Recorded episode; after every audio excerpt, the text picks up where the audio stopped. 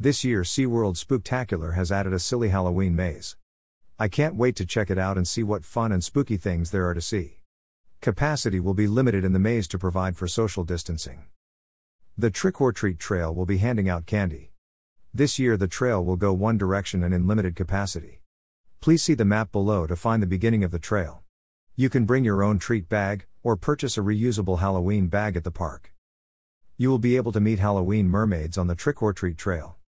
This is a fun and physically distanced experience. You can get tickets to Count Von Count Spooktacular Breakfast.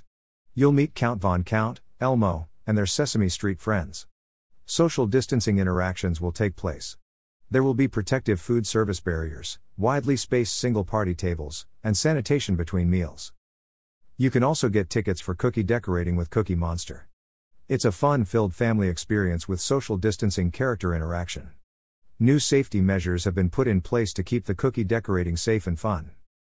SeaWorld Spooktacular is included with your admission to the park, except for the ticketed events I mentioned above.